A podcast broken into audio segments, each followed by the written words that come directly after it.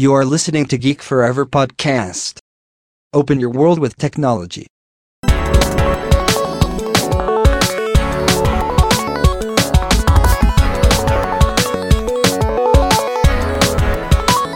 This is Geek Story.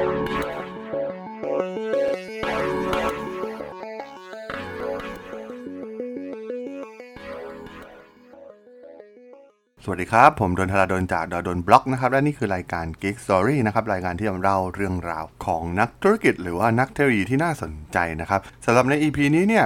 มีเรื่องราวที่น่าสนใจของบุคคลคนหนึ่งนะครับ ต้องบอกว่าเป็นนายกรัฐมนตรีที่มีข่าวเด่นดังไปทั่วโลกเลยนะครับสำหรับอดีตนายกรัฐมนตรีของอิตาลีอย่างซิลวิโอเบอร์ลุสโคนีนะครับหลายท่านเนี่ยอาจจะรู้จักเขาในนามเจ้าของสโมสรฟุตบอลที่ยิ่งใหญ่อย่างเอซีมิลานนะครับแต่ว่าไม่ว่าในฐานะใดเนี่ยซิลวิโอเบอร์ลุสโคนีนะครับก็มีประวัติที่น่าสนใจมาก ๆ เลยทีเดียวนะครับ ต้องบอกว่าตัวซิลวิโอเบร์ลุสโคนีเนี่ยมีประวัติที่น่าสนใจมาตั้งแต่เด็ก ๆ แล้วนะครับเขาเกิดมาในครอบครัวชนชั้นกลาง แล้วก็ต้องอพยพครอบครัวหนีจากเมืองมิลานนะครับตั้งแต่วัยเด็กเนื่องจากผลของการเข้าโจมตีของสัมพันธมิตรในสงครามโลกครั้งที่สองนะครับต้องถือว่าเป็นการเริ่มต้นเรื่องราวชีวิตที่ลำบากไม่ใช่น้อยเลยนะครับสำหรับซิลวิโอเบร์ลุสโคนีในวัยเด็ก ตอนเด็กๆเนี่ยในสมัยที่เขายังเรียนในโรงเรียนคาทอลิกเนี่ยยังไม่ฉายแววผู้นำที่จะกลายมาเป็นบุคคลสำคัญของประเทศอิตาลีแต่อย่างใดนะครับ ซึ่งเขาได้ยอมรับในวัยเด็กว่าอ่าโดนเพื่อนคนหนึ่งเนี่ยแกล้งอยู่ตลอดเวลานะครับ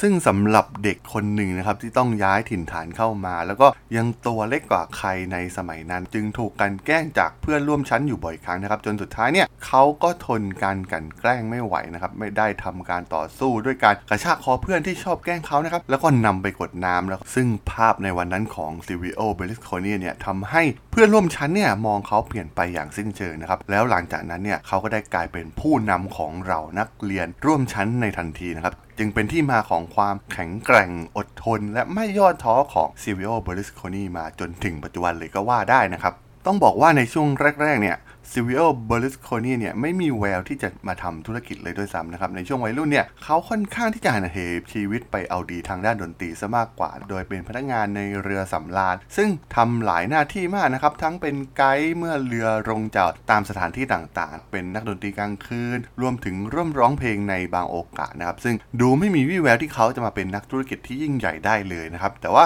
โชคชะตาก็เหมือนเป็นใจนะครับ ให้เขาต้องกลับบ้านมาหาพ่อนะครับ ซึ่งพ่อของเขาเนี่ยเป็นนายแบงงใหญ่อยู่ที่เมืองมิลาน โดยพ่อของเขาเนี่ยได้ตามตัวเขาจนพบ แล้วก็ได้บอกกับซิวิโอเบริสโคนีว่า แกจะเป็นนักดนตรีไปตลอดชีวิตเลยหรือไง ซึ่งสุดท้ายเนี่ยเขาก็ต้องทิ้งอาชีพนักดนตรีที่แสนรัก แล้วก็กลับบ้านพร้อมกับพ่อของเขา แล้วก็กลับมาเรียนต่อด้านกฎหมายที่ประเทศฝรั่งเศสนะครับเพื่อประกอบอาชีพเหมือนคนอื่น ๆ ในยุคนั้น ต้องบอกว่าเป็นประเด็นที่ถกเถียงกันอย่างกว้างขวางนะครับกับการเริ่มต้นธุรกิจของซิลวิโอเบร์ลุสโคนีเนี่ยในธุรกิจอสังหาริมทรัพย์ว่าแหล่งที่มาของเงินจำนวนมากตอนเริ่มธุรกิจแรกๆเนี่ยมาจากไหนนะครับแม้ทาง CVO เองเนี่ยจะออกมาปฏิเสธว่าเงินมาจากธนาคาร ซึ่งเป็นแหล่งเงินที่มาจากสวิตเซอร์แลนด์นะครับแต่ว่านักวิเคราะห์หลาย ๆ คนเนี่ยก็มีหลักฐานหลายอย่างที่เชื่อมโยงเงินของเบอร์ลุสโคนีนะครับกับแก๊งมาเฟียของอิตาลีที่ใช้เบอร์ลุสโคนีเนี่ยมาฟอกเงินให้กับพวกเขาผ่านธุรกิจอสังหาริมทรัพย์นะครับถ้าพูดกันตรงๆเนี่ยเรื่องนี้ไม่ใช่เรื่องแปลกอะไรอย่างใด ที่เราจะได้เห็นเงินเถื่อน มาฟอกผ่านธุรกิจที่สวยหรูนะครับทั้งที่ไม่รู้ว่าแหล่งที่มาของเงินนั้นมาจากไหนแม้กระทั่งในไทยเองก็ตามนะครับก็มีเรื่องแบบนี้อยู่เป็นจำนวนมากนะครับเพราะว่าเงินที่ได้มาจากธุรกิจสีดำหรือเทาเนี่ยสุดท้ายมันก็ต้องฟอกกลับมาเป็นเงินปกติ ให้สามารถนำมาใช้ได้อย่างปลอดภัยนั่นเองนะครับ ต้องบอกว่าในยุคเริ่มต้นธุรกิจของเบร์ลุสโคนีเนี่ยยุคนั้นเป็นยุคมาเฟียของอิตาลีเลยก็ว่าได้นะครับ ซึ่งแม้สุดท้ายเนี่ยเขายังไม่ถูกตัดสินจากความผิดจากคดีฟอกเงินนี้จริง ๆก็ตามนะครับ แต่ว่าต้องบอกว่าจากหลักฐานต่างๆ ที่มีอยู่เนี่ยเชื่อมโยงเขากับเหล่ามาเฟียชื่อดังของอิตาลีแน่ๆนะครับ แต่ว่าเนื่องจากว่าเบร์ลุสโคนีเนี่ยเป็นคนประเภทที่ชอบบุกเบิกอะไรใหม่ๆให้กับวงการธุรกิจอสังหาริมทรัพย์ทำให้ยุคนั้นเนี่ยธุรกิจของเขาสามารถเติบโตได้อย่างรวดเร็ว แล้วก็จนกลายเป็นมหาเศรษฐีหมื่นล้าน ภายในระยะเวลาไม่กี่ปีนะครับรวมถึงในยุคนั้น ซึ่งช่วงปี 1960 ถึง 1970 นั้น ถือเป็นยุคเฟื่องฟูของอสังหาริมทรัพย์ของอิตาลีด้วยนะครับทำให้บริษัทของเขาเนี่ยทะยานเติบโตอย่างรวดเร็วจนเป็นที่อิจฉาของคู่แข่งนะครับและเมื่อถึงจุดอิ่มตัวกับวงการอสังหาริมทรัพย์บริสคนนี้เนี่ยก็เริ่มสนใจที่จะเข้าสู่วงการโทรทัศน์ ซึ่งในขณะนั้นเนี่ยวงการโทรทัศน์ พิ่งเริ่มตั้งไข่นะครับในยุคนั้นเนี่ยช่องทีวีมีแต่รายการของรัฐเท่านั้นนำมา ซึ่งอำนาจในการกระจายข่าวสารของเพียงเหล่านักการเมืองนะครับธุรกิจใดต้องการที่จะมาลงโฆษณาก็ต้องมีคอนเนคชันที่ดีกับนักการเมืองที่คุมรัฐบาลอยู่เท่านั้นนะครับไม่ได้เปิดพื้นที่เสรีอย่างในปัจจุบันอย่างที่เราเห็นนะครับแต่ว่าตัวเบอร์ลุสโคนีเนี่ยก็ได้มองเห็นช่องทางในการเข้าสู่ธุรกิจนี้นะครับเนื่องจากกฎหมายยังไม่เปิดกว้างนัก ให้ได้รับช่องทีวีที่ broadcast ไปทั่วประเทศมีเพียงแค่ช่องรัฐเท่านั้นที่สามารถที่จะ broadcast ไปได้ทั้งประเทศนะครับ แต่มีช่องโหว่อยู่อย่างหนึ่งนะครับ คือช่องทีวีท้องถิ่นเนี่ยสามารถที่จะให้เอกชนเข้ามาสัมปทานได้นะครับ โดยเบร์ลุสโคนีเนี่ยได้คิดแผนการในการรวมเครือข่าย network ของช่องทีวีท้องถิ่นตามเมืองต่างๆ ครอบคลุมทั่วประเทศทั้งอิตาลีนะครับ ซึ่งก็เปรียบเสมือนการที่จะได้ broadcast ไปยังทั้งประเทศได้เหมือนกับทีวีของรัฐนั่นเองนะครับ โดยเทคนิคของเบร์ลุสโคนีเนี่ยก็คือการให้ช่องทีวีในเครือข่ายเนี่ยใช้รายการเดียวกันในการออกอากาศทั้งประเทศ โดยใช้เทปจาก 4 วันก่อนหน้า เช่น รายการที่จะออกในวันอาทิตย์เนี่ยจะถูกถ่ายทำในวันพฤหัสนะครับ แล้วก็ถูกส่งต่อไปยังเครือข่ายทีวีของเขาที่ได้ทำการซื้อมาทั่วประเทศ เพื่อให้ออกอากาศรายการเดียวพร้อมกันได้ทั่วทั้งประเทศนั่นเองนะครับ ซึ่งเทคนิคนี้นี่เองนะครับที่ทำให้เบร์ลุสโคนีเนี่ยสามารถที่จะหาสปอนเซอร์โฆษณาได้จากผลิตภัณฑ์ใหญ่ๆ ที่มีฐานลูกค้าอยู่ทั่วประเทศได้นะครับ ซึ่งแตกต่างจากหากเป็นทีวีท้องถิ่นเนี่ยสปอนเซอร์ที่จะลงโฆษณาจะมีเพียงแค่ผลิตภัณฑ์ในท้องถิ่นเท่านั้นนะครับทำให้มูลค่าโฆษณาเนี่ยสูงขึ้นเป็นอย่างมาก สามารถทำรายได้เป็นกอบเป็นกำนะครับรวมถึงได้บุกเบิกเอารายการทีวีใหม่ๆ ที่แต่เดิมเนี่ยประเทศอิตาลีมีแต่รายการทีวีของภาครัฐเท่านั้นนะครับมีแต่รายการที่ไม่น่าดูชมเท่าไหร่ แต่ว่าเมื่อบริสโคนีเนี่ยได้นำเอาวัฒนธรรมการดูทีวีจากอเมริกาเข้ามาร่วมด้วยทำให้ช่องของเขาเนี่ยดังจนฉุดไม่อยู่นะครับสปอนเซอร์ก็หลั่งไหลเทมาจนทำให้กลายเป็นเศรษฐีอันดับต้นๆของอิตาลีในขณะนั้นเลยก็ว่าได้นะครับ หลังจากประสบความสำเร็จอย่างสูงนะครับกับวงการทีวี เขาก็เริ่มเบนเข็มเข้าสู่วงการกีฬานะครับ ต้องบอกว่าในช่วงนั้นเนี่ยถ้าพูดถึงทีมอย่างเอซีมิลาน ในยุคนั้นนะครับราวๆปีปลายปี 1980 ต้องบอกว่าเป็นทีมที่ยิ่งใหญ่ที่สุดทีมหนึ่งในยุโรปเลยก็ว่าได้นะครับนักเตะดังๆในสมัยนั้นเนี่ยจุดสูงสุดในอาชีพนักบอลคือการได้มาร่วมทีมอย่างเอซีมิลานทีมยักษ์ใหญ่ของศึกกัลโช่เซเรียอาของอิตาลีนั่นเองนะครับซึ่งตอนนั้นต้องบอกว่าเป็นลีกที่ได้รับความนิยมเป็นอันดับหนึ่งในโลกเลยก็ว่าได้นะครับ ซึ่งการเข้ามาเทคโอเวอร์ทีมเอซีมิลานเนี่ยถือเป็นบันไดก้าวสำคัญมากๆนะครับของเบร์ลุสโคนีนะครับในการก้าวเข้าสู่อาชีพนักการเมือง รวมถึงความเน่าเฟะของการเมืองอิตาลีในขณะนั้นเนี่ยการคอร์รัปชันเนี่ยเต็มบ้านเต็มเมืองไปหมดเลยก็ว่าได้นะครับทำให้เป็นเรื่องไม่ยากนักนะครับสำหรับเบร์ลุสโคนีที่จะชนะการเลือกตั้งนายกรัฐมนตรีอิตาลีเขาได้ตั้งพรรคที่มีชื่อว่าฟอร์ซาอิตาเลียขึ้นมาใหม่นะครับโดยรวบรวมเอานักการเมืองรุ่นใหม่เข้ามารวมถึงแนวคิดใหม่ ๆ ของการหาเสียงนะครับทั้งการหาเสียงผ่านช่องรายการทีวีของตนเองทำให้สามารถเข้าถึงคนได้ทั้งประเทศ แล้วก็การสร้างภาพลักษณ์แบบคิดใหม่ทำใหม่นะครับจะมาปฏิรูปอิตาลีให้กลับมายิ่งใหญ่อีกครั้งทำให้สามารถครองเสียงส่วนใหญ่ได้สำเร็จในการลงเลือกตั้งครั้งแรกของเขาเลยนะครับและเนื่องจากบุคลิกที่เป็นผู้นำที่เข้ากับคนง่าย รวมถึงเป็นคนที่ดำรงตำแหน่งนายกรัฐมนตรีที่ยาวนานที่สุดของประเทศอิตาลีนะครับทำให้เบร์ลุสโคนีเนี่ยมีความสนิทสนมกับผู้นำโลกหลายคน โดยคนที่เขาสนิทที่สุดน่าจะเป็นวลาดิเมียร์ปูตินนะครับประธานาธิบดีของรัสเซีย ซึ่งทางปูตินเนี่ยได้กล่าวชมเบร์ลุสโคนีหลายครั้งนะครับรวมถึงปกป้องทุกครั้งที่มีการใส่ร้ายนายกรัฐมนตรีเบร์ลุสโคนีนะครับแม้กระทั่งผู้นำเผด็จการอย่างมูฮัมหมัดกัตตาฟีประธานาธิบดีของลิเบียก็เป็นเพื่อนซีคนหนึ่งของเบอร์ลุสโคนีเช่นเดียวกันนะครับโดยเบอร์ลุสโคนีเองเนี่ยมีแนวคิดที่น่าสนใจกับเหล่าประเทศเผด็จการเหล่านี้ คือเขามองว่าไม่สามารถที่จะใช้ระบบประชาธิปไตยที่แท้จริงได้กับประเทศอย่างลิเบียนะครับ เนื่องจากลิเบียมีชนเผ่าพื้นเมืองอยู่เป็นจำนวนมาก แล้วก็ให้เกียรติกาดาฟีเหมือนหัวหน้าเผ่าของพวกเขาทั้งหมดซึ่งในกรณีประเทศอย่างลิเบียนั้นความเป็นประชาธิปไตยเนี่ยอาจจะทำให้ประเทศล่มสลายได้จากการแย่งชิงอำนาจกันเองของชนเผ่าต่างๆ นั่นเองนะครับ ซึ่งไม่เว้นแม้แต่ผู้นำของอเมริกา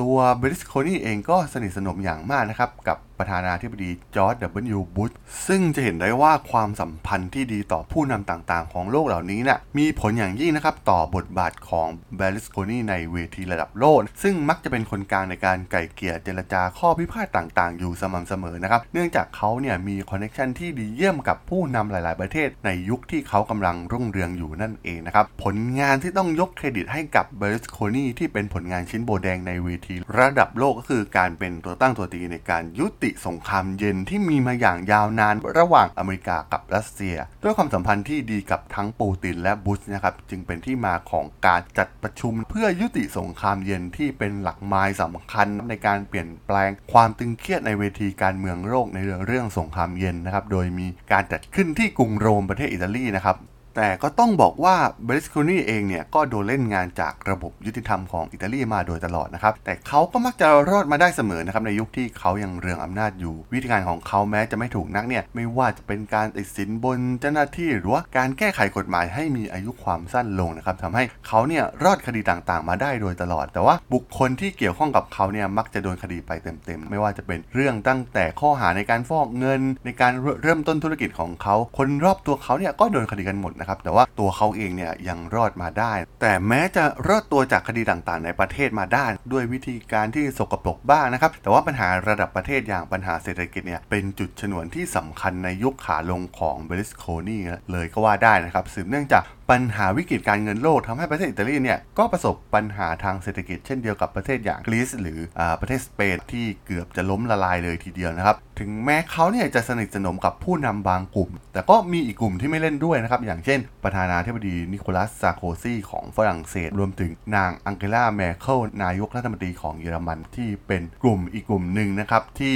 เป็นกลุ่มประเทศผู้นำของ EU อยู่ ซึ่งอยากให้เบอร์ลุสโคนีเองเนี่ยนำประเทศอิตาลีเข้าสู่การช่วยเหลือของกองทุนการเงินระหว่างประเทศหรือว่า IMF เป็นการด่วน แต่ว่าตัวเบอร์ลุสโคนีเองเนี่ยไม่ยอมที่จะโดนบีบให้ยอมรับเงินของ IMF เรื่องนี้จึงเป็นจุดสำคัญนะครับ ซึ่งเป็นการเมืองระหว่างประเทศ โดยเป้าหมายของซาร์โกซีและก็แมร์เคิลเนี่ยต้องการบีบให้นายกรัฐมนตรีเบริสโคนีลาออกเพราะว่าไม่ได้ชอบนิสัยของอตัวเบริสโคนีเองอยู่แล้วด้วยนะครับนื่องจากในเวทีระดับโลกเนี่ยบางทีเบรุสโคนีเนี่ยรับปาก แต่ว่าไม่ได้ทำตามที่รับปากอยู่บ่อยครั้งนะครับ ซึ่งสุดท้ายเนี่ยประเด็นของเรื่องเศรษฐกิจที่ทำให้ตัวเบรุสโคนีเนี่ยไม่สามารถแก้ไขปัญหาในประเทศได้ทำให้คะแนนความนิยมของเขาเนี่ยตกลงไป